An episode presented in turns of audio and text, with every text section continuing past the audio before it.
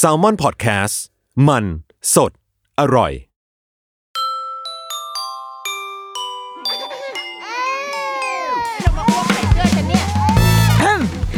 เดอะรุกี้มัมคุณแม่มือสมัครเลี้ยงกับนิดนก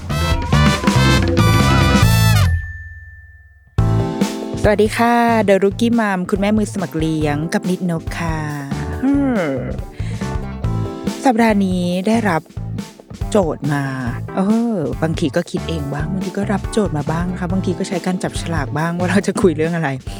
ได้รับโจทย์มาว่าอยากให้ลองแบบเราว่ามันเชิงเป็นคำถามมากกว่าแหละ เป็นเชิงคำถาม แล้วก็เรารู้สึกว่าเออ มัน มันคุยเป็นเรื่องเป็นราวได้เนาะ ก็เลย ดึงเอาคำว่าพ่อแม่รังแกฉัน มาคุยกันเราว่าน้องอะน้องครีเอทีฟนางก็แบบเสนอหัวข้อนี้มาใช่ไหมเดาว่าไม่รู้นางไปอินซีลงซีรีส์อะไรมาหรือเปล่า เพราะว่าถ้าเอาใกล้ๆตัวตอนเนี้ยก็คือคงเป็นผลมาจากซีรีส์เรื่อง It's okay not to be okay ใช่ไหมคะ น่าจะดูกันทั้งบ้านทั้งเมืองเนาะ เราดูแต่ว่าไม่ค่อยติดเท่าไหร่ว่ะ คือดูแบบดูทิ้งดูคว้างอะ่ะ ยังกะว่าเดี๋ยวจะไปกลับไปตั้งใจดูอีกที เพราะอันนี้ดูแบบ ถ้าเทียบกับ เรื่องอื่นๆเนะเรื่องอื่นๆคือแบบจะนั่งดูใช่ปะแต่เรื่องนี้คือดูแบบเปิดฟังอะไรเงี้ย ยังไม่ได้แบบ ไม่ได้อินมากเท่าไหร่ แต่ว่า พอจะเห็นแก่นของมันประมาณหนึ่งเหมือนกันว่า สุดท้ายแล้วแบบเราเมื่อโตขึ้นมาอะไรแบบเนี้ย เราเป็นผลผลิตของพ่อแม่ เราเป็นผลผลิตของการเลี้ยงดูว่า ตลอดเส้นทางที่ผ่านมากว่าเราจะโตเต็มวัย แบบกลายเป็นผู้ใหญ่จริง ๆ ที่ต้องเผชิญชีวิตจริง ๆ ตอนวัยยี่สิบสามสิบเนี้ยค่ะ เรา เราเป็นผลของการเลี้ยงดูทางนั้นเลยแล้วว่าเรื่องเนี้ยมันมันพูดเรื่องเนี้ยชัดเจนมากๆอะไอซีรีส์เรื่องเนี้ยเนาะแต่ว่าวันนี้เราจะไม่ได้มาพูดเรื่องซีรีส์นะจะมาชวนคุยในในประเด็น พ่อแม่รังแกฉัน ในแบบที่เราว่า อาจจะจับต้องได้มากขึ้นประมาณหนึ่งคือในซีรีส์อะมันก็ไปสุดทางเหมือนกัน คือทุกคนไปจบอยู่ที่จิตเวชไปอยู่ที่โรงพยาบาลจิตเวชใช่ไหมคะเหมือนเป็นขั้นสุดแล้วของการที่เราถูกเลี้ยงดูมาในแบบต่างๆ แล้วปลายทางทุกคนไปรวมกันที่นั่นอย่างเงี้ย ซึ่งความเป็นละครความเป็นซีรีส์ความเป็นหนังอะมันต้องมันต้องดึงให้สุดขนาดนั้นเนาะมันถึงจะเรียกดราม่าได้ เราว่าในชีวิตประจำวันอะ หรือว่าพวกเราเองทุกคนเนี่ยค่ะ เราไม่ได้ไปสุดถึงจุดนั้น เราก็ยังอยู่ยังอาจจะมีความทุกข์ความเศร้าอะไรบ้าง แต่ว่าเราอาจจะยังไม่ได้ไปถึงจุดที่ต้องรักษาอะไรแบบเนี้ยเออ แต่ว่าเรายังเชื่อว่าทุกๆคนอะคือผลของการเลี้ยงดูในเส้นทางการเติบโตของเราอะค่ะ แบบมันมันมันทำให้เราเป็นตัวเราในทุกวันนี้ เลยอยากแบบ มานั่งนึกดูไว้ว่าในรายละเอียดชีวิตเล็ก ๆ น้อยๆ อย่างเงี้ยค่ะ เราเคยไปรังแกลูก หรือว่าเราเองก็ถูกรังแกมาจากพ่อแม่หรือเปล่า มันออกแนวเป็นความเชื่อหรือเป็นค่านิยมผิดๆอาจจะไม่ผิดในตอนนั้น แต่ว่าพอเวลามันผ่านไปเราก็มีมีข้อพิสูจน์ในทางวิทยาศาสตร์ มีงานวิจัยอะไรมารองรับอย่างเงี้ยมันก็เลยอาจทำให้ค่านิยมหรือความเชื่อในยุค นั้นๆ มันใช้ไม่ได้แล้วในยุคสมัยใหม่ ซึ่งมันก็จะเปลี่ยนไปเรื่อยๆ อะไรแบบนี้เนาะดังนั้น มันอาจจะไม่ใช่การแบบมาโทษหรือว่าว่าใครนะ แต่ว่าว่าตัวเองนี่แหละว่าตัวเองว่าพ่อแม่ตัวเองอะไรแบบเนี้ยเออแต่ว่ามาชวนกันนึกถึงละกันว่ามันมีอะไรบ้างที่ ที่พ่อแม่รังแกฉันได้เราว่าอันแรกเลยที่เราอดไม่ได้จริง ๆ กันแทบทุกคนก็คือเรื่องของความช่วยเหลือ ที่มากจนเกินไป คือเราว่าทุกคนแหละก็คิดเหมือนกันหมดว่า เด็กอะจะอยู่ในจุดที่เขายังทำอะไรเองไม่ได้ ซึ่งก็จริงนะ คือเด็กเกิดมาในเบื้องแรกอย่างเงี้ยนางก็นอนแล้วร้องไห้ร้องไห้ใช่ปะคือเขายังทำอะไรด้วยตัวเองไม่ได้ คือยังช่วยเหลือตัวเองไม่ได้ ยังไม่สามารถที่จะแบบ เออชีกินนอนอะไรเงี้ยยังทำไม่ได้ ยังต้องอาศัยการช่วยเหลือจากคนที่เลี้ยงดูอยู่ อันนี้ถูกต้อง แต่ว่าจริง ๆ แล้วถ้าเกิดแบบถ้าถ้าถ้าคุยกับคนที่คนที่เขาแบบศึกษาเรื่องนี้แบบในเชิงค่อนข้างไปทางจิตวิญญาณอะไรเงี้ยมนุษยปรัชญาหน่อยๆอะเขาก็จะบอกว่าจริง ๆ แล้วแบบเด็กๆเเขาก็กำลังช่วยเหลือตัวเอง เขาก็มีความมีวิลลิ่งในการจะเรียนรู้อะไรอยู่ ซึ่งการที่พ่อแม่เข้าไปช่วยเหลือ หรือเข้าไปปิดกั้นอะไรมากจนเกินไปอะ บางทีมันก็ไปไปขัดกับ ไปทำลายวิลลิ่งเหล่านั้น แล้วก็ไปทำให้เด็กไม่ได้แบบมีพัฒนาการที่เข้มแข็งสมบูรณ์เพียงพอต่อช่วงวัยเขาอะแต่ว่าเราจะยังไม่ไปลงไอ้ตรงนั้นมากมายนะแล้วมายกตัวอย่างแบบง่าย ๆ ก่อน เช่น เช่นการช่วยป้อนอะการแบบกินข้าวอะไรอย่างเงี้ยเออคือเราเราจะไม่มาแบบหักล้างเรื่องว่าเรื่องว่าแบบจะต้องมากินแบบเบบี้เลดวินนิ่งหรือว่าการป้อนอะไรแบบนี้นะแล้วว่ามันเป็นทางเลือกของแต่ละบ้าน แต่เราจะมาพูดในบริบทที่ว่า พอโตแล้วอะอย่างล่าสุดเว้ยเพิ่งดูดูโฆษณาทุกคนน่าจะได้ดูไหมคะ ที่เป็นแม่ แม่ vs mob ได้ดูปะน่าจะได้ดูก่อนที่เขาจะลบไปเนาะคือโอเคเรื่องเนื้อหาในนั้นจะไม่คุยนะ แต่ว่าเราติดแค่อันเดียวเลยเว้ยคือ ในคลิปนั้นอะมันมีฉากที่คุณแม่กำลังแบบป้อนข้าวลูกคือกำลังแบบ ถือช้อนแล้วก็เป่าเป่าเป่าใช่ปะแล้วก็ป้อนใส่ปากลูก ซึ่งตอนนั้นลูกอะก็กำลังเคี้ยวอะไรอยู่สักอย่างในปากก็คือคิดว่าเป็นการเคี้ยวไอ้คำก่อนหน้านั้นนั่นแหละ แล้วคุณแม่ก็จะป้อนเข้าไป ซึ่งลูกในหนังเรื่องนั้นอะเราว่าประเมินจากจากสายตาน่าจะอายุประมาณห้าถึงหกขวบ ซึ่งก็คือโตแล้วนะอนุบาลสามถึงปหนึ่งราวๆนี้ แต่ว่าในซีนเนี่ยนะก็คือคุณแม่กำลังป้อนอยู่ เออบางคนบอกว่าเอ้ยมันเป็นหนังง่ายเขาอยากขยี้ทำให้ดูแบบเห็นความรักของแม่อะไรเงี้ย แต่ว่าเฮ้ยมันมันมีสิ่งเหล่านี้เกิดขึ้นอยู่จริง ๆ คือเราก็ต้องเราเคยเห็นกันอยู่แล้วแบบไปเดินต่างๆ ในตามที่ต่างๆ นานาใช่ปะคือเรารู้สึกว่า ไอตอนเด็กๆเนี่ยหกเดือนเจ็ดแปดเดือนที่ว่าเราจะเริ่มอาหารมือแรกให้ลูกแล้วเราจะเลือกให้เขากินเองหรือเลือกการป้อนเนี่ยเราว่ามันขึ้นอยู่กับแต่ละบ้าน เพราะว่ามันมีความแบบ มันมีความไม่รู้ว่ามันมีความแบบเอ๊ะเอาไงดีวะกลัวอาหารติดคออะไรแบบเนี้ยเนาะเพราะลูกยังเล็กอยู่ อันนี้เราไม่แบบเราไม่ก้าวล่วง แต่ว่าพอแบบห้าหกขวบอะแล้วแบบคุณแม่ในเรื่องในหนังเรื่องนั้นอะยังป้อนข้าวลูกอยู่อะเฮ้ยมันมีความน่าสงสัยนิดนึงแล้วแบบเอาจริงหรอแบบยังป้อนอยู่จริงหรอแล้วตอนไปโรงเรียนทำไงวะซึ่งแบบ คุณแม่ก็จะบอกว่าอ้าวก็ตอนไปโรงเรียนเขาก็กินได้ง่าย แต่ว่าพออยู่กับแม่เขาอยากให้แม่ป้อนคุณแม่ก็เลยป้อนให้ด้วยความรักอะไรแบบเนี้ย ซึ่งอันเนี้ยถ้าเกิดแบบได้อ่านต่านพวกความคิดเห็นของคุณหมออะไรเงี้ยเขาก็จะรู้สึกว่ามันอาจจะเป็นความรักที่มากเกินไปหน่อยเหมือนแบบ service กันมากเกินไปหน่อย อันนี้อาจจะเป็นส่วนหนึ่งของคำว่าพ่อแม่รังแกฉัน เพราะว่าเด็กในวัยหกขวบมันคือทำได้ทุกอย่างแล้วนะเว้ยแบบว่า เต้นโคบเพลงเกาหลียังได้แล้วเลยอะมันคือแค่ว่า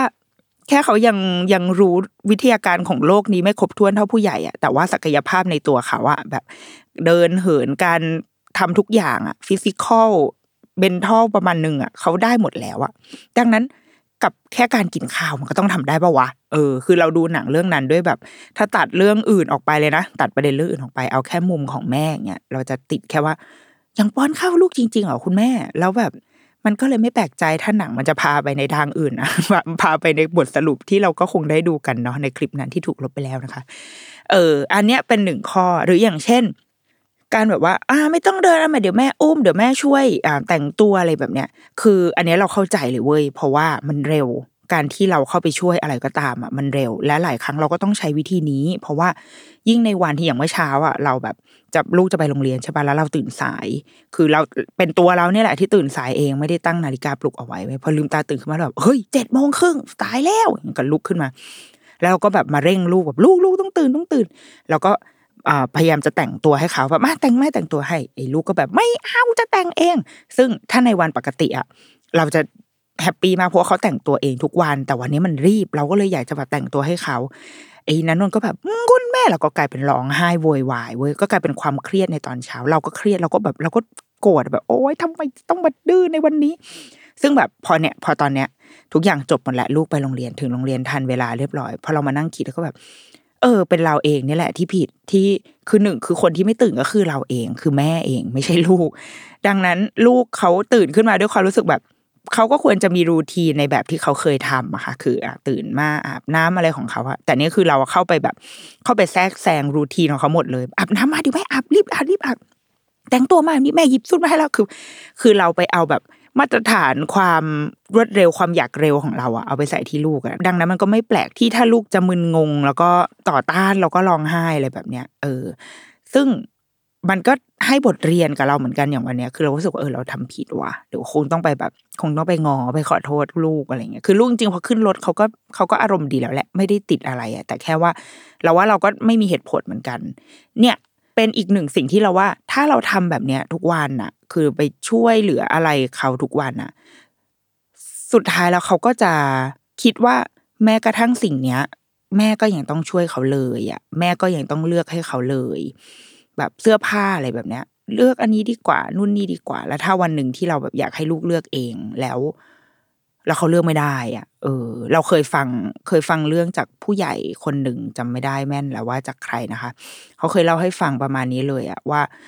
ว่าเขาก็เป็นแม่ที่จัดการอะไรให้ลูกแบบทุกอย่างมาเอาทำอันนี้นู่นนี่แบบเดี๋ยวแม่เลือกให้ พอวันหนึ่งที่ลูกโตขึ้น แล้วเขาอะอยากให้ลูกมันแบบอ้าว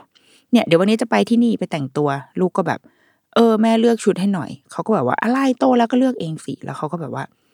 ก็ไม่รู้ไม่รู้จะเลือกอะไรอะเพราะว่าพอไม่เคยได้เลือก อืม แล้วว่า ไอการเข้าไปแบบช่วยเหลือมากเกินไป ในทางหนึ่งมันเป็น เราว่ามันเกิดขึ้นจากความหวังดี เราก็หวังดีเว้ยอยากแบบหวังดีทั้งต่อลูกและต่อตัวเองเลยอะแบบ อย่างเช่นเมื่อเช้าที่ว่าที่ว่าไปโรงเรียนสาย รีบรีบรีบต้องรีบดังนั้นแบบว่า ไปแล้วรีบทำแต่ว่า ถ้ามันเกิดขึ้นจนกลายเป็นแบบกิจวัตรก็เป็นนิสัยมันก็อาจจะอืมอาจจะส่งผลไม่ดีหรือเปล่าเนาะคือลูกเรายังเล็กเราก็ยังไม่ชัวร์ในตรงนี้ แต่ว่าสิ่งที่ได้ฟังมาจากผู้ใหญ่จากคุณครูคุณหมออะไรแบบนี้ค่ะ ก็คิดว่ามันก็มีหลักฐานบางอย่างอยู่เหมือนกัน อีกอันหนึ่งที่ที่ก็เป็น ความพ่อแม่รังแกฉันเหมือนกันก็คือความตามใจมากจนเกินไป อันนี้เราคิดว่าเป็นเกิดขึ้นกับตัวเราเองเว้ยมันอาจจะไม่ใช่เรื่องใหญ่เรื่องโตอะไรนะ แต่ว่าก็มานั่งคิดว่าเออแม่เรานี่เคยรังแกอะไรเราไว้บ้างวะอย่างเงี้ยแม่ก็เคยแบบมาแกล้งจักจีเอวไม่ใช่ คือคือคือเราอะโตมากับคุณแม่แบบเหมือนแม่ อย่างที่เคยเล่าว่าเรามีพี่ชายใช่ไหมคะแต่พี่ชายคือเขาโตกว่าเยอะและดังนั้นเขาก็จะเป็นวัยรุ่นใช้ชีวิตของเขาเอง เราก็จะโตมากับแม่ในในฐานะของลูก ลูกแบบลูกติด ไม่ใช่ลูกติดลูกไม่ใช่คำว่าลูกติดเขาใช้คำว่าอะไรวะลูกหลงเหรอใช่ไหมลูกหลงที่ว่าพี่พี่จะโตหน่อยแล้วไอ้น้องห่างกันเป็นสิบปีเงี้ยเขาจะเรียกว่าลูกหลง อีลูกและอีลูกหลงก็ได้เป็นลูกสาวไงความลูกสาวมันก็จะมีความแบบเอ็นดูมีความแบบ อืมออดอ้อนอะไรเงี้ยเนาะดังนั้นแม่ก็จะแบบดูแลประคบประงมเป็นพิเศษ แล้วก็ก็จะตามใจประมาณหนึ่งอยากได้อะไรอยากทำอะไรหรือว่า หรือถ้าไม่ทำอะไรแม่ก็จะตามใจประมาณหนึ่งเช่น การกินอย่างเงี้ย เราว่าเราเป็นคนกินยากประมาณในตอนเด็ก ๆ คือเรามักจะคิดว่าเราอะกินง่าย เพราะว่ามีอะไรแค่มีข้าวเปล่าก็กินได้แล้ว เออ แต่ว่าพอโตมาแล้วเราก็มามาเรียนดูว่าจริง ๆคาว่ากินง่ายไม่ใช่แบบนั้นโว้ยกินง่ายมันคือ ไปอยู่ที่ไหนมีอะไรก็กินเอาเข้าปากได้อย่างเงี้ยอย่างนั้นคือเรียกว่ากินง่าย แต่การกินข้าวเปล่าๆไม่ได้เรียกว่ากินง่ายโว้ยมันคือการแบบ มันคือการกินไม่เป็นอะ เออ แต่ไอความไม่กินของเราคือแบบ มันแบบมัน hardcore มากอะ คือไม่กินหมู ซึ่งไม่กินหมูไม่กินไก่มันหมดแล้วนะคือหมดโลกนะหรือถ้าจะเป็นหมูเนี่ย จะต้องเป็นขาหมูเท่านั้น จะไม่ใช่แบบ หมูสับโจ๊กหมูสับอย่างเงี้ยกินไม่เป็นกินแต่ข้าว ไม่กินหมู ไม่รู้ทำไมแล้วก็เป็นจนแบบเป็นจนถึงประถมเลยนะเว้ยไออาการไม่กินหมูอะซึ่งโปรตีนแหล่งเดียวที่กินอะก็คืออาหารทะเลกูกินของแพงมาก กินกุ้ง กินปลา กินหอยกินปลาหมึกอย่างเงี้ยกิน แต่พอมาเป็นแบบเป็นสัตว์แบบหมูไก่เนื้ออะไรเงี้ยไม่กิน หรือถ้ากินก็จะต้องมีเงื่อนไข ไก่ก็จะต้องเป็นไก่เคฟซีหรือว่าถ้าหมูก็จะต้องเป็นหมูที่เป็นขาหมูที่มันแบบถูกต้มพะโล้เปื่อยๆอะไรแบบเนี้ย คือจะมีเงื่อนไขในการกินอะ เยอะมาก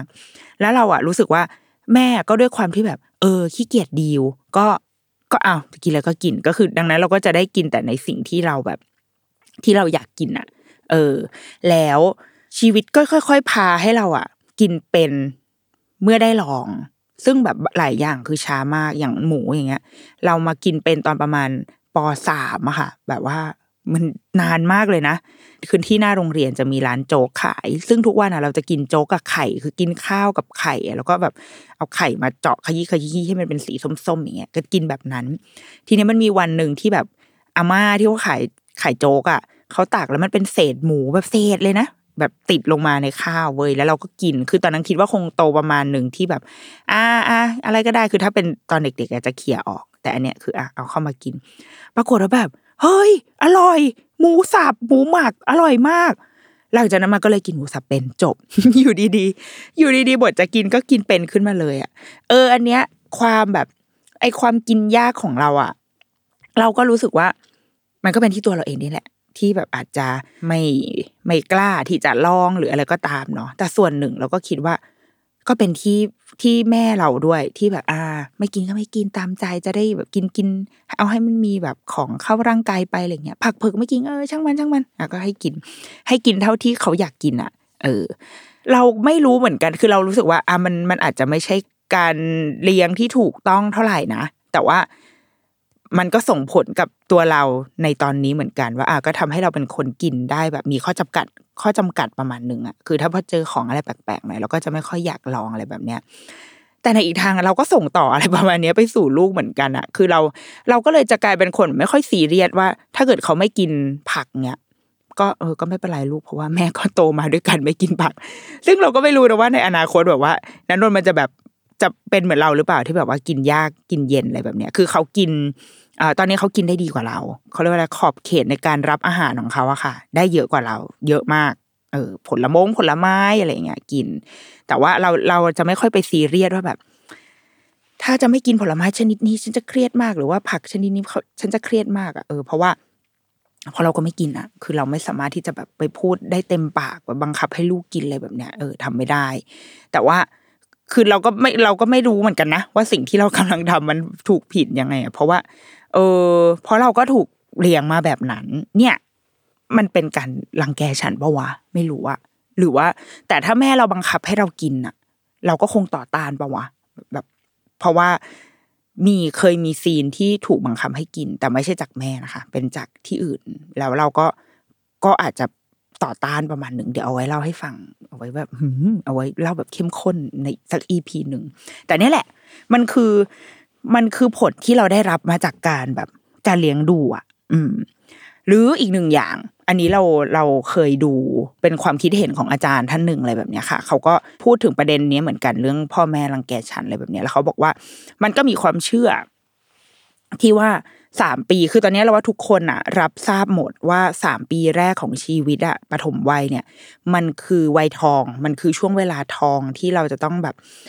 ที่เด็กจะเป็นยังไงมันก็คือเริ่มต้นที่สามปีนี้นี่แหละว่าจะเข้มเข้มแข็งเข้มข้นได้แค่ไหน แต่ทีเนี้ยมันก็อาจจะมีความเข้าใจที่คลาดเคลื่อนหรือเปล่าวะเออ มีความเข้าใจที่คลาดเคลื่อนไปว่า อ๋อ งั้นหมายความว่า ในสามปีเนี้ย อัดอะไรเข้าไปได้ก็อัดเข้าไปเลยใช่ไหม คือแบบโหอยากให้ลูกได้แบบสี่ห้าหกเจ็ดภาษาก็คือให้มันอยู่ในช่วงวัยนี้แหละ หรือว่าทักษะทั้งหลายแหละทักษะสู่อนาคต E F E Q N Q M Q อะไรแบบนี้ยัดเข้าไปเลย ซึ่งมันเลยกลายเป็นแบบ พื้นฐานความเชื่อถูก แต่ execution วิธีการแบบที่เราไปทำอะเอ๊ะ อาจจะคลาดเคลื่อนหรือเปล่า เออ อันเนี้ยก็เป็นประเด็นที่เราว่าน่าสนใจเหมือนกันเว้ยเพราะว่า อืม ถ้าถ้าเป็นสายแบบหมอประเสริฐอะไรเงี้ยนะคะ คือเราว่าทุกคนอันนี้เป็นหลักการที่ทั้งโลกยอมรับเหมือนกันหมดว่าสามขวบสามปีแรกเนี่ยมันคือมันคือช่วงเวลาที่สมองว่าพัฒนาจริง ๆ แต่ว่ามันพัฒนาผ่าน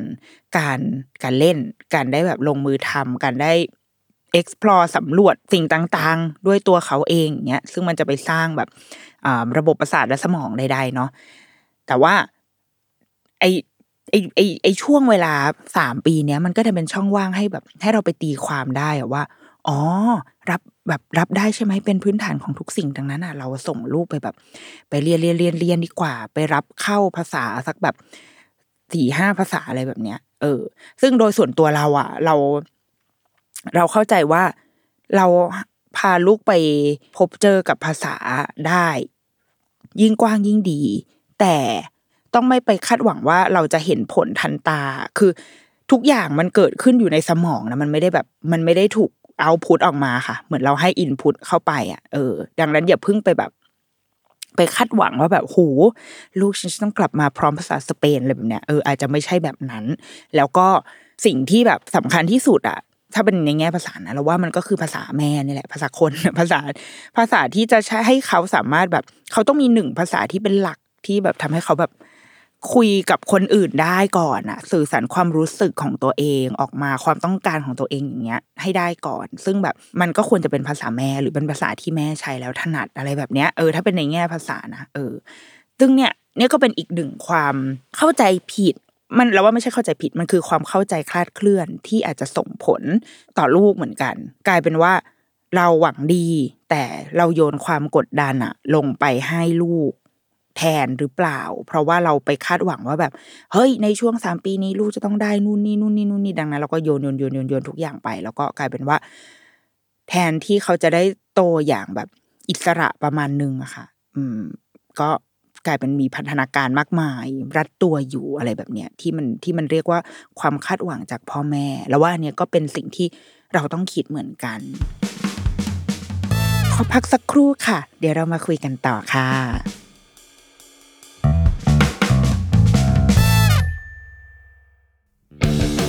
สวัสดีครับ ผมทอมจากกรีฑยมพยอม โฮสต์รายการ Survival Trip เที่ยวนี้มีเรื่องในเครือ s t a l m o n Podcast ครับแหมคุณผู้ฟังครับ นี่พูดไปก็จะหาว่าโฆษณา แต่นี่คือรายการผมเองครับ อยากจะชวนทุกคนมาฟังกันครับผม รายการ Survival Trip เที่ยวนี้มีเรื่องพอดแคสต์ที่จะพาไปพูดคุยกับผู้ประสบภัยทางการท่องเที่ยวครับ ถึงแม้ว่าเรื่องนั้นนะครับอาจจะทำให้ทริปหมดสนุก แต่ว่าก็ได้เรื่องจุกๆกลับมาเล่าสู่กันฟังไอ้ยะใครที่กำลังจะวางแผนไปเที่ยวนะครับนี่มาเลยมาฟังกันเลยครับ เพื่อจับพลัดจับผลูเจอเหตุไม่คาดฝันเกิดขึ้นกับคุณ คุณจะได้ทำตัวถูกครับ ติดตามได้เลยครับ ทุกวันพฤหัสบดี ทุกช่องทางของ s ซ l m o n Podcast ครับ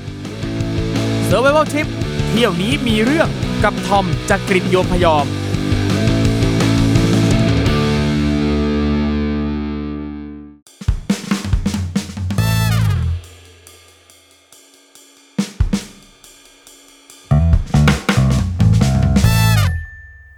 มาคุยกันต่อนะคะ เรื่องของความพ่อแม่รังแกฉัน แล้วว่าอีกเรื่องหนึ่งที่มอบบทเรียนให้กับเราอันหนึ่งเว้ยที่ค่อนข้างชัดเจนมากๆในช่วงเวลาไม่นานมาเนี้ย ก็คือเรื่องของการแบบลูกฉันทำอะไรไม่ผิดอืมเราเคยอ่านหนังสือของป้ามนค่ะทิชานานครป้ามนเขียนหนังสือเรื่องเด็กน้อยโตเข้าหาแสง เป็นหนังสือที่ดีมากเลยนะ อืม เราไม่แน่ใจว่ายังหาในท้องตลาดได้อยู่หรือเปล่านะคะ อาจจะต้องไปหาตามตลาดมืด มืดแค่ไหน ดูร้านมือสองอาจจะมีแต่ว่าไม่ sure นะ เรื่องเรื่องแหล่งซื้อลอง search ดูก็ได้อาจจะยังมีตามร้านหนังสือแบบทั่วไปอะไรอย่างเงี้ยค่ะ เล่มเนี้ยเด็กน้อยโตเข้าหาแสงอะ มันเป็นหนังสือที่คือป้ามนทำงานอยู่ที่บ้านกาญจนาพิเศษ บ้านกาญจนาพิเศษ ถ้าให้เปรียบเทียบก็คือมันคือบ้านแบบเมตตา กรุณามุทิตาอุเบกขาที่เหมือนเป็นเขาเรียกว่าอะไรนะ ทันมันเป็นทันทัศสถานเหรอคือเหมือนเยาวชนอะ จะเข้าคุกไม่ได้ใช่ไหมคะไปเข้าเรือนไม่ได้เข้าเรือนจำแต่ว่าจะมาเข้าเหมือนเป็นสถานสงเคราะห์อ๋อไม่ใช่อะ มันเหมือนเป็นเออเราเราไม่แน่ใจคำศัพท์นะ แต่เหมือนกับเป็นแบบ เป็นแนวอาเรือนจำของเยาวชนอะ ที่มันจะมีความยืดหยุ่นกว่าเรือนจำปกติหน่อย คือออกแนวแบบว่า เขาเรียกอะไรวะอิสรภาพอาจจะมีมากกว่าอะไรเงี้ยเราเราเข้าใจประมาณนั้นนะคะ แต่แต่ก่อนมันก็มีเนี่ยบ้านสีบ้านเมตตากรุณา มุทิตาอุเบกขาอะไรเงี้ย แต่ว่าบ้านกาญจนาพิเศษที่ประมวลไปทำอะค่ะ คือประมวลพยายามจะรื้อรื้อแนวคิดใหม่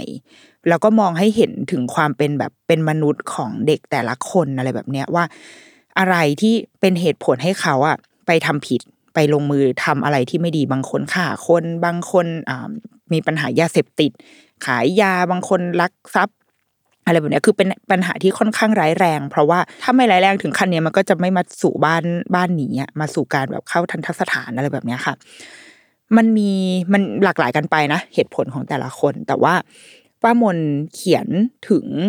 พ่อแม่ คือป้ามนบอกว่าในกระบวนการทั้งหมด พ่อแม่ไม่สามารถที่จะจะอิกนอได้อะพ่อแม่ต้องเข้ามาเป็นส่วนหนึ่งของการพาลูก ออกไปจากวงจรเนี้ยแล้วกลับเข้าสู่สังคมในในแบบด้วย mindset ใหม่ พ่อแม่มีมีส่วนมาก ๆ แล้วเอ่อในหนังสือประมวลก็จะเล่าอะไรหลายอย่างมันเป็นหนังสือที่อ่านสนุกมากเลยนะคะ แบบว่าอ่านแล้วได้อะไรเยอะมากเลย ไม่จำเป็นต้องเป็นคุณพ่อคุณแม่นะเป็นใครก็ได้ แล้วประมวลก็เขียนถึงเหตุผลหลาย ๆ อย่าง มีอันหนึ่งที่ประมวลเขียนแกเขียนไว้เว้ยบอกว่า พ่อแม่หลายคนอะ พอณวันที่ลูกแบบโดนจับหรืออะไรก็ตามอะเขาก็จะแบบบอกว่าเฮ้ยลูกไม่ผิด ลูกเป็นคนดี ลูกแบบว่า ตอนเขาอยู่กับเราเขาไม่ได้เป็นแบบนี้ ไม่ใช่แบบเขาโดนเข้าใจผิดใดๆก็ตามเลยแบบเนี้ยเออ เรารู้สึกว่ามันเป็นมันเป็นสิ่งที่ เราเองก็ยังสงสัยเหมือนกันนะว่า ถ้าเป็นตัวเราเราจะแบบ พูดหรือเราจะทำกับมันแบบไหน หรืออย่างเช่นแบบเคสใหญ่ ๆ ที่เราก็เห็นเห็นกันนะคะเช่นที่แบบว่า ความพยายามของพ่อแม่ที่จะแบบช่วยให้ลูกแบบพ้นผิดอะไรอย่างเงี้ยเนาะด้วยทุกใช้ทุกกำลังที่เรามีเราดูละครเราก็เห็นใช่ปะละครถ้าแบบว่าอ่าเป็นครอบครัวนักธุรกิจร่ำรวยหน่อยอะก็จะจะใช้ทุกความสามารถที่เรามีช่วยลูกออกมาให้ได้อะไรแบบเนี้ยเรายังนึกภาพ ณตอนนั้นไม่ค่อยออกเท่าไหร่เว้ยว่าเราจะแบบเราจะจัดการกับมันยังไง แต่ว่าเอาว่าณตอนเนี้ยณวันที่ลูกเราอายุแบบสามขวบสองสามขวบเลี้ยงลูกมาสามปีอะแล้วว่าความอืมทำผิดของลูกอะมันมากสุดเท่าที่นึกออกได้ตอนเนี้ยก็คือแบบ ไปเล่นกับเพื่อนแรงๆอันเนี้ยมีเคยเห็นเห็นที่เวลาเขาเล่นกับเพื่อนแล้วบางทีเขาอาจจะแบบ ไม่ได้ระมัดระวังกระโดดย้องแยงหรืออะไรก็ตามแล้วก็ไปชนเพื่อนหรือว่า เอาหัวไปโขกโป๊กกับเพื่อนแล้วก็แบบเพื่อนเจ็บร้องไห้อย่างเงี้ยแต่ในฝั่งลูกเราอาจจะกระโหลกหนากว่าก็เลย ก็เลยแบบว่าแข็งแกร่งไม่ไม่ได้ร้องไห้อะไรเลยแบบเนี้ยอันเนี้ยคือสิ่งที่แบบที่ท้าทายเรามากเลยเว้ยแล้วเราว่ามันเป็นแบบเป็นปัญหา universal ของวงการแม่เหมือนกันว่า ขอบเขต ของเราของแม่ที่จะเข้าไปวุ่นวายกับเรื่องเนี้ย มันอยู่ที่ตรงไหนวะ เออ เวลาที่เราแบบไปเจอลูกเรามีกำลังมีปัญหาทะเลาะเบาะแหวงกับเพื่อนเนี่ย นึกภาพเด็กสองสามขวบนะเออ คือคือคงไม่ใช่การทะเลาะแบบ แกหล่อนมาแย่งของเล่นฉันอย่างเงี้ยไม่ใช่ไปเล่นแบบนั้นนะแต่ว่ามันมันอาจจะมีการกระทบกระทั่งทางร่างกายโดยไม่ได้ตั้งใจ หรืออาจจะอาจจะเป็นความตั้งใจ แต่ว่า มันไม่ได้เกิดจากความตั้งใจอะอะไรวะอะไรของมึงเช่น เด็กไปตีเขาอย่างเงี้ย ตีเพื่อนเขาอาจจะไม่ได้ไม่ได้ตั้งใจจะทำร้ายเพื่อนอะแต่มันเป็นปฏิกิริยาแบบ อัตโนมัติของเด็ก หรือว่าเขาไม่รู้เขากำลังทดสอบอะไรบางอย่างอยู่ เขาก็เลยทำแบบนั้น แต่ว่าในมุมของแม่ค่ะหนึ่งคือเราเราไม่อยากให้ลูกเราอะไปทำไม่ดีกับคนอื่น แล้วว่าเนี้ยแม่ทุกคนอะคิดหมด เพราะว่า มันก็จะทำให้คนอื่นมองลูกเราไม่ดีด้วย แล้วก็เฮ้ยเลี้ยงลูกมายังไงอะไรเงี้ยอาจก็เป็นเชิงสังคมถูกไหมแล้วสองก็คือการที่เราไปทำลายคนอื่น ไปแกล้งคนอื่น ไปทำให้คนอื่นเจ็บมันไม่ใช่สิ่งที่เราควรทำอยู่แล้ว เออ อันเนี้ยเนี่ยคือหนึ่งบทบาทกับสองคือ แต่ว่า เอ๊ะ หรือว่าเราควรจะปล่อยให้เด็กเขาได้แบบดีลกันเองนะหมอประเสริฐเขาบอกมาแบบนี้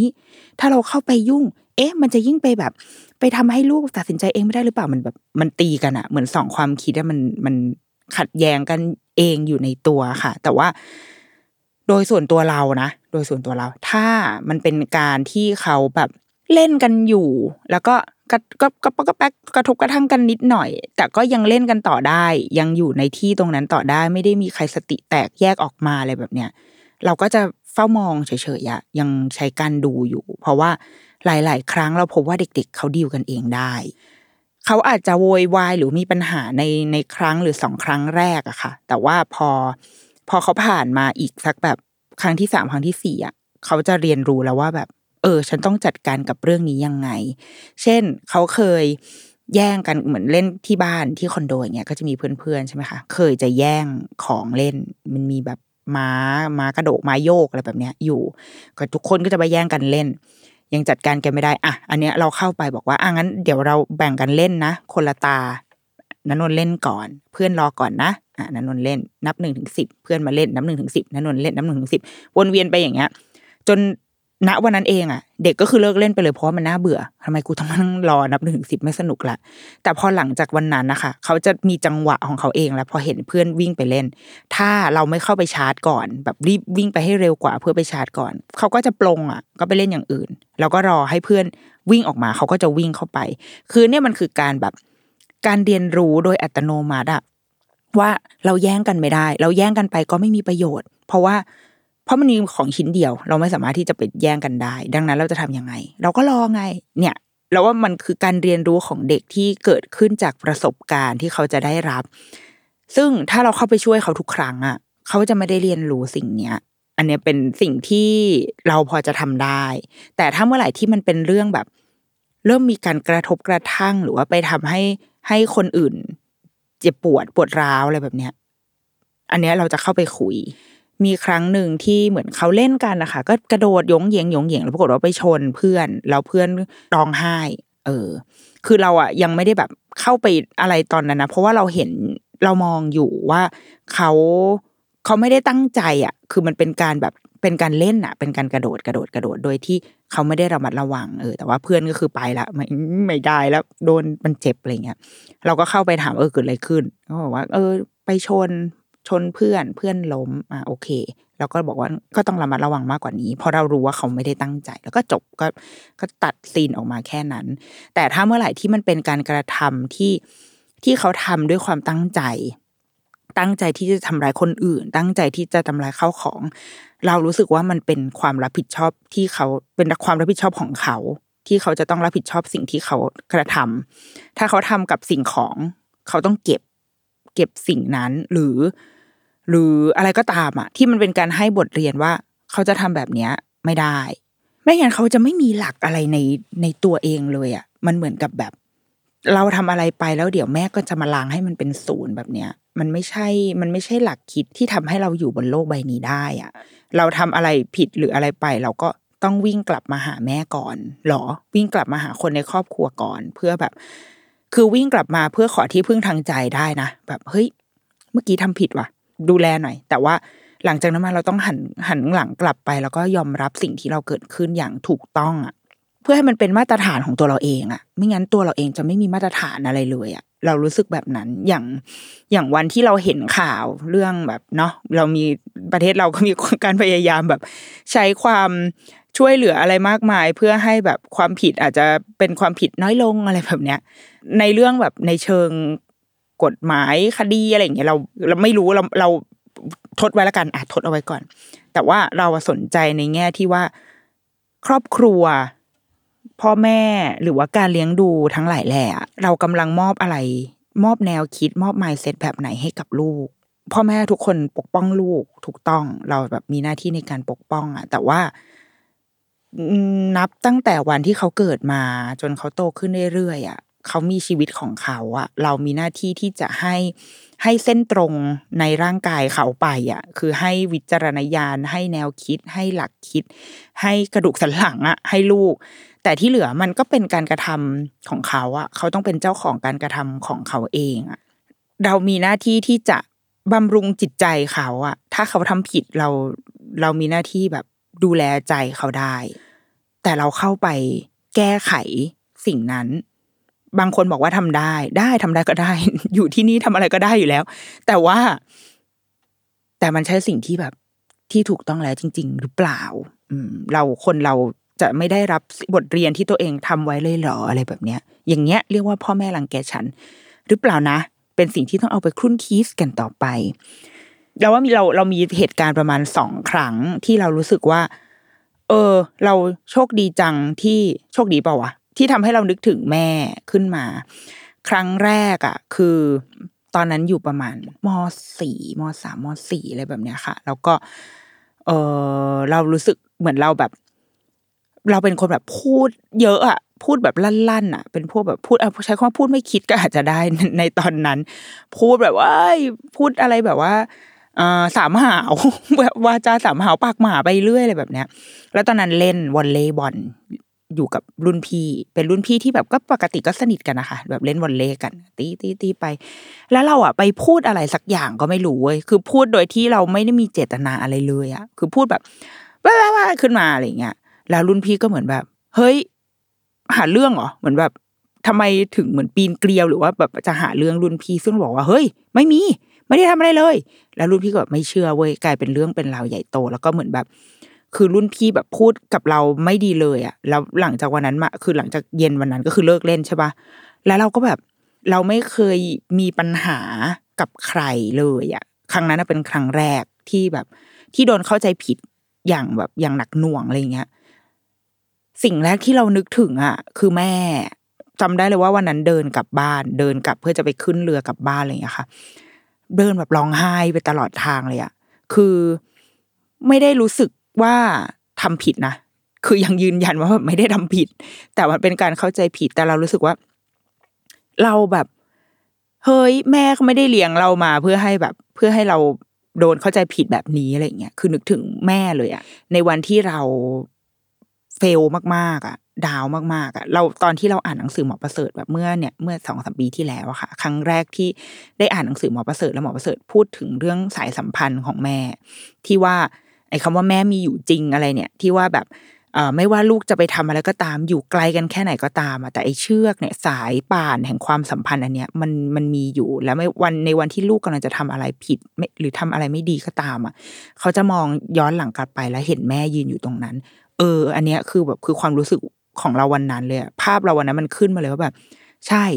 คือในวันที่เราเรารู้สึกว่าเราทำผิดหรือทำไม่ดี หรือมีคนเข้าใจเราผิดหรืออะไรก็ตามอะเราจะย้อนกลับไปนึกถึงแม่เลยแบบชัดเจนมาก ๆ แต่พอหลังจากวันนั้นก็ก็ก็ไม่ก็ไม่ได้เคลียร์อะไรกันนะก็คือก็ต่างคนต่างแยกย้ายกันไปอะไรเงี้ยแล้วเราก็รู้สึกว่าเออคนเราก็แบบคือเราเองก็ต้องปรับปรุงตัวเองว่า อะเราก็ต้องพูดอะไรให้คิดมากขึ้น แต่ในขณะเดียวกัน เราก็รู้สึกว่ามันก็เป็นการเข้าใจผิดที่แบบที่ไร้สาระอะเอออะก็ตัดไป เนี่ยเป็นวัยมัธยม อีกหนึ่งเรื่องที่นึกขึ้นมาได้ในในแบบตอนที่จะคุยเรื่องเนี้ยค่ะ มันคือตอนนั้นเราอยู่ประมาณมสี่ขึ้นมสี่ประมาณนั้นมั้งคะแล้วก็ความวัยรุ่นก็มีการว่าปิดเทอมก็ไปซอยผงซอยผม อืม ซึ่งเราอะเป็นคนไม่ เราเป็นเด็กดีแล้วค่อนข้างเป็นเด็กดีเลยดีกว่า คือความประพฤติไม่ได้ดีเท่าไหร่แต่ว่าครูรัก เออ คือครูจะแบบ เหมือนว่าเป็นเด็กแนวเด็กกิจกรรมอะไรเงี้ยครูก็จะรัก แต่ว่าถามว่าความประพฤติดีไหมก็ไม่ไม่ได้ดีมากเนาะแต่เรื่องเรื่องผงเรื่องผมอะไรเงี้ยไม่ค่อยมีไม่ค่อยมีปัญหา แต่ปีนั้นก็แบบว่าวัยรุ่นน่ะอยากสวย ก็ไปซอยผม ปรากฏว่าก่อนจะเปิดเทอมวันมอบตัวอะไรแบบเนี้ยพอไปโรงเรียนครูก็บอกว่าเฮ้ยซอยผมอันเนี้ยไม่ได้ไม่ให้ แล้วก็เสื้อชุดนักเรียนเพิ่งซื้อใหม่ ปรากฏว่ามันแบบมันใหญ่ไป มันใหญ่เกินไป แล้วก็ คอมันกว้างเกินไป ไม่ได้ คุณครูต้องให้ไปแก้ลงอ่าเสื้อแล้วก็ทรงผมของเรา ถ้าผมยังไม่ยาวพอที่จะแบบตัดเป็นทรงแบบบ๊อบปกติได้อะก็ยังไม่ต้องมาโรงเรียน วันนั้นนะแม่เราอยู่ตรงนั้นด้วยเว้ยแล้วแบบ คือเรา ก็คิดเหมือนกันว่า เออ ถ้าเป็นตัวเราในตอนนี้เราจะยังไงวะเราอาจจะไฟก็ได้นะอาจจะแบบว่าไอ้ยไม่ได้ค่ะ คุณครูอะไรเงี้ยถ้าถ้าเป็นถ้าเป็นตัวเราใครมาทำกับลูกเราแบบนี้เนาะแต่ว่าแม่เราในวันนั้นก็คือ ก็กลับออกมาแม่ไม่ว่าอะไรเราสักคำเลยเว้ยเขาไม่ไม่ดุไม่อะไรเราเลยว่าไปซอยผมหรือเรื่องเสื้อเรื่องอะไรเงี้ยแต่ว่าแม่ก็เลือกที่จะอะไปลองไปหามาว่าแบบแก้เสื้อไปแก้ที่ไหน ไปแก้ทำที่ไหนได้บ้าง แล้วก็เรื่องผมก็ ก็ลองดูแล้วกันว่าว่าจะทำยังไงอะไรเงี้ยเออซึ่งแบบพนิชนกในตอนนั้นก็ไปมาบนคลองไปซื้อยาสระผมแชมพูตาม้าอะไรไม่รู้เว้ยมันเป็นความเชื่อของเด็กสมัยนั้นที่ว่าถ้าใช้แชมพูนี้แล้วผมมันจะยาวเร็วเนี่ยก็คือทำทุกวิถีทางทำทุกอย่าง เพื่อที่จะแก้ไขไอ้สิ่งเนี้ยจนแบบพักการเรียนไปประมาณแบบหนึ่งสัปดาห์ แล้วก็เราเขียนจดหมายคือ คือไม่ได้เขียนจดหมาย ก็คืออยู่อยู่บ้านอะ แล้วก็แบบ เห็นเพื่อนบางวันก็มาโรงเรียนนะมาหน้าโรงเรียนแล้วก็ใส่ชุดธรรมดามาอย่างเงี้ยแล้วก็เห็นเพื่อนไปโรงเรียนกันเศร้าใจมาก สมัยนั้นมันมีบล็อกออนไลน์อะค่ะ เป็นแบบสมัย XT นะแต่ตอนนั้นเราไม่ได้ใช้ XT นะเราใช้อีกเจ้าหนึ่งไดอารี่หับอะไรพวกเนี้ย แล้วเราก็เขียนลงไปเว้ยแบบเขียนบันบันทึกอะบันทึกเด็กที่ไม่ได้ไปโรงเรียนอะไรเงี้ยเขียนทุกวันระทมมาก แล้วก็เพื่อนก็ดีดีเพื่อนก็นางก็แสนดีนางก็ปริ้นสิ่งที่เราเขียนอะไปให้คุณครูอ่าน ก็เลยปรากฏว่า คุณครูก็เลยปลดล็อกบอกว่าอะก็จะกลับมาก็ได้ แล้วก็ไปทำตัวเองให้เรียบร้อยมาละกัน แล้วก็กลับมาเรียนอะไรแบบเนี้ยเรารู้สึกว่า โอเค เราจะยังไม่พูดเรื่องความอ่า make sense ของกฎระเบียบใด ๆ นะแต่เอาเป็นว่า เรายึดถือในกฎระเบียบเนี้ยกันอยู่ แต่เราเราว่าสิ่งหนึ่งที่แม่ให้บทเรียนกับเราในวันนั้นก็คือ เราเป็นเจ้าของการกระทำของเราเอง เราเลือกที่จะแบบอะกูไปซอยผม จะไปซื้อเสื้ออะไรใด ๆ ก็ตามอะ เราเป็นเจ้าของการกระทำของเราเอง แล้วก็แม่สอนให้เรารับผิดชอบในในสิ่งที่เราทำเอง เราหนีมันไม่ได้ เราแล้วเราจะเผชิญหน้ากับมันยังไง เราจะแก้ไขปัญหายังไงเราว่าขอบคุณที่วันนั้นแม่ไม่ได้รังแกเราและไม่ได้ดุเราด้วยนะ ไม่ได้ดุไม่ได้กลับมาตี เนี่ยบอกแล้วใช่ไหมทำไมสร้อยผมอะไรเงี้ยแม่ไม่ ไม่ทำอะไรเลยดีกว่า แม่ไม่ไม่ไม่ให้อะไรเลย ซึ่งเราว่าการที่ไม่ให้อะไรเลยนั่นแหละ คือการสอนเราแบบอย่างดีที่สุด แล้วก็ขอบคุณที่ที่วันนั้นแม่ไม่รังแกเรา คิดว่าสัปดาห์นี้น่าจะเป็นไม่มีข้อสรุปอะไรให้เลยอะ่ะ เพราะเราก็ยังไม่สามารถบอกได้ว่า อะไรคือการรังแกหรือการไม่รังแกเนาะก็เล่าได้แค่ว่า เท่าที่รวบรวมมาได้ละกันในมุมของคนที่มีลูกเล็กอะค่ะ เราจะเริ่มต้นการไม่รังแกลูกได้อย่างไร เพื่อที่จะส่งต่อชีวิตที่เขาก็ไม่ต้องไปรังแกใครอีกในอนาคตอะไรแบบนี้เนาะค่ะเดรุกี้มัมสัปดาห์นี้ ลาไปก่อน สวัสดีค่ะ